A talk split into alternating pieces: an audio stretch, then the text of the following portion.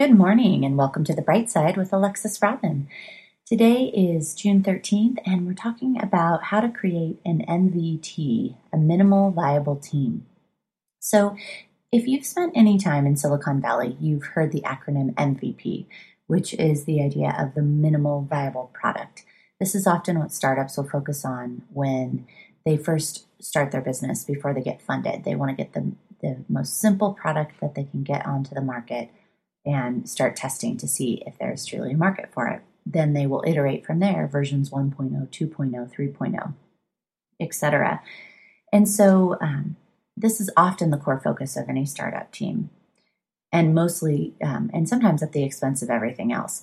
So what I'm suggesting is a minimal viable team, which is this idea of becoming um, the most cohesive, synergistic team that you can be as a small startup as one of your main focus areas. So some startups get married in a fever. I love that song by Johnny Cash.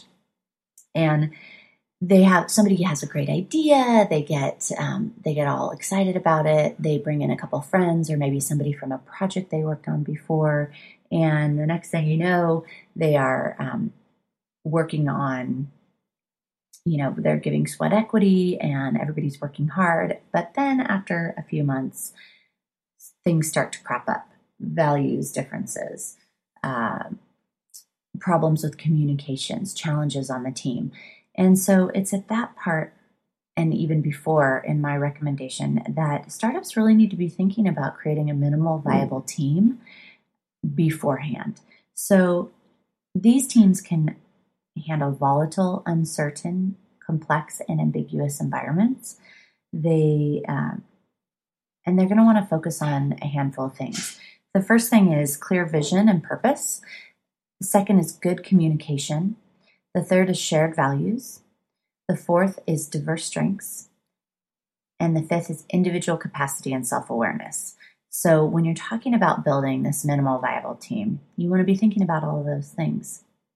Now, let's dive in deeper to each of these with clear vision and purpose. And I'm talking crystal clear vision, not kind of some pie in the sky idea that doesn't have detailed information around it, but really crystal clear vision about, hey, here's where we're going. This is what you're part of. This is the big why. Uh, and this is where we're going. People need to understand that. And so um, when you have that clear vision, it's a key lever in inspiring your team.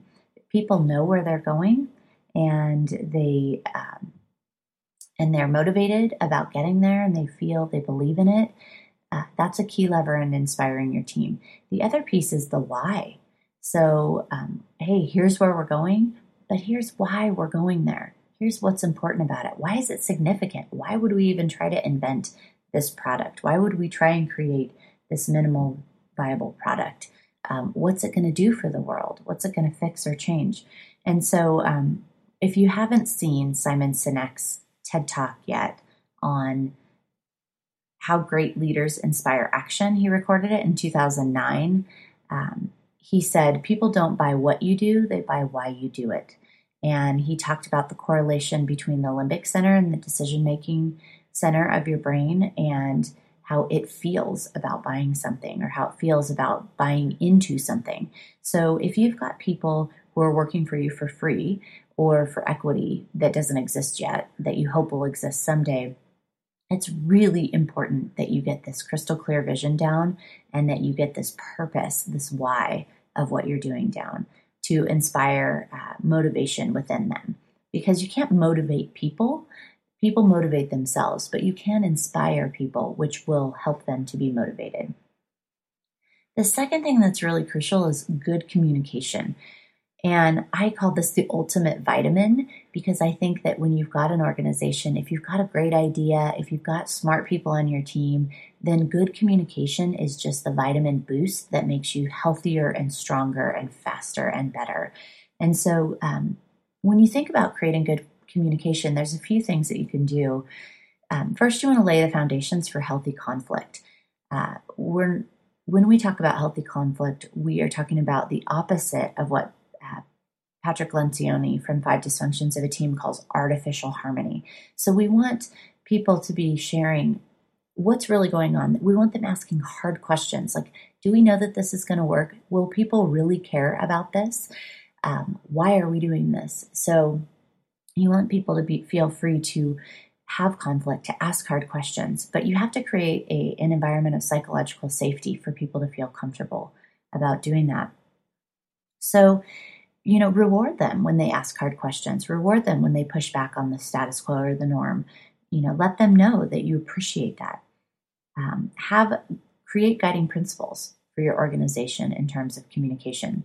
One of the guiding principles at P-Link, at our company, is um, was coined by our co-founder and C E O, Gretchen Pisano, and she talks about um, this idea that every problem is a frustrated opportunity trying to show itself.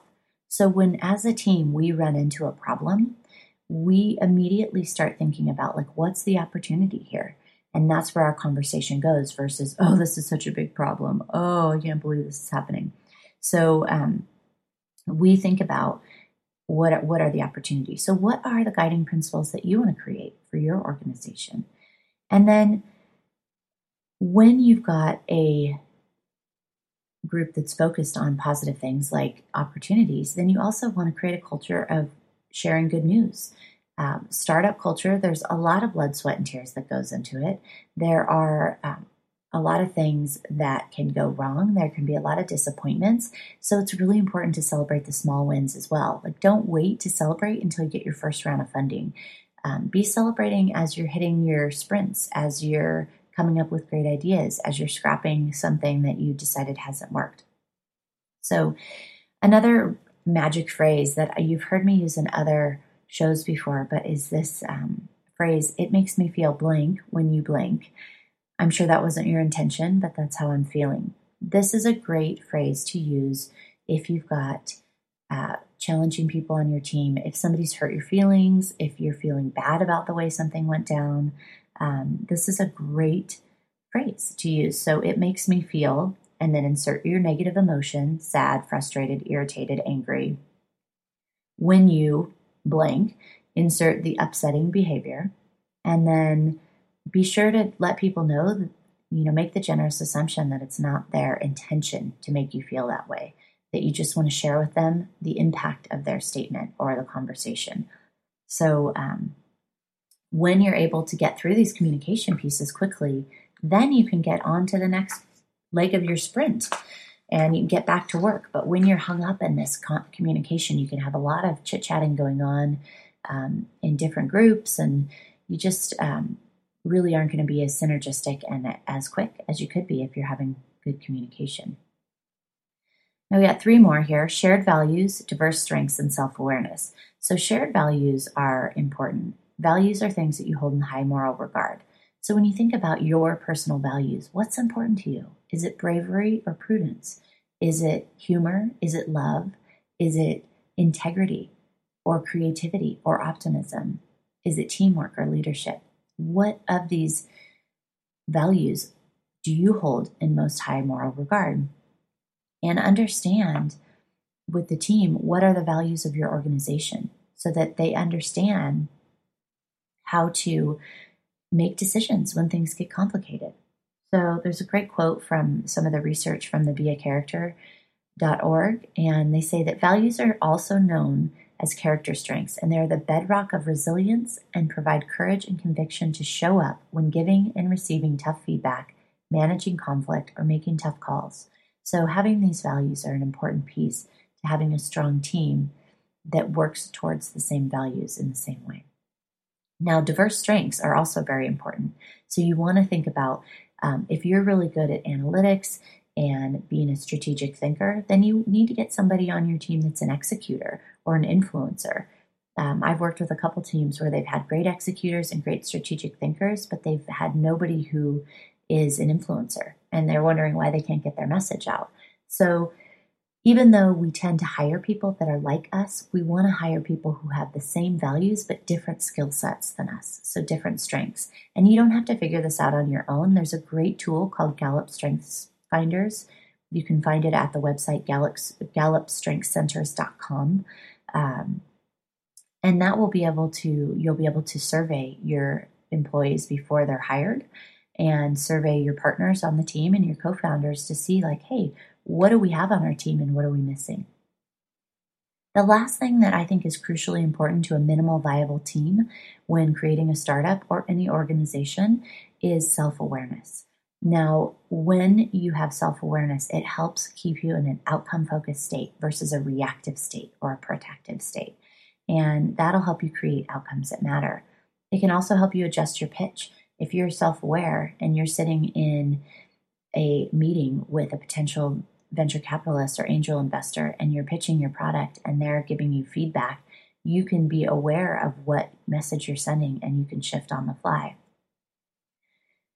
I found a, another great quote for you um, by Chris Musselwright. He wrote a leadership article in Inc Magazine, and he says, when you acknowledge what you have yet to learn, you're modeling that in your organization, that it's okay to admit that you don't have all the answers, to make mistakes, and most importantly, ask for help. These are all characteristics of an organization that is constantly learning and springboards into innovation and agility, the two hallmarks of high-performing organizations. Now, when you think about funding a company, think about wanting to fund a company like that, somebody who's got high self-awareness and somebody who can admit what they know and what they don't know and be willing to grow and learn from their mistakes versus getting hung up on trying to pretend the mistakes didn't happen or not realizing where they participated in the mistakes. So the first product idea that you have, your M V P, it may not always pan out. So just know that you'll be better positioned to pivot and move on to the next iteration of your idea as long as you've invested a gr- in a great team, because a great team can create many M V Ps. But one M V T, M V P cannot replace a minimal viable team. So this is Alexis Robin on The Bright Side. Have a great week. We hope that you guys are enjoying these first few weeks of summer. If you'd like to check out some of the free resources, please visit our website.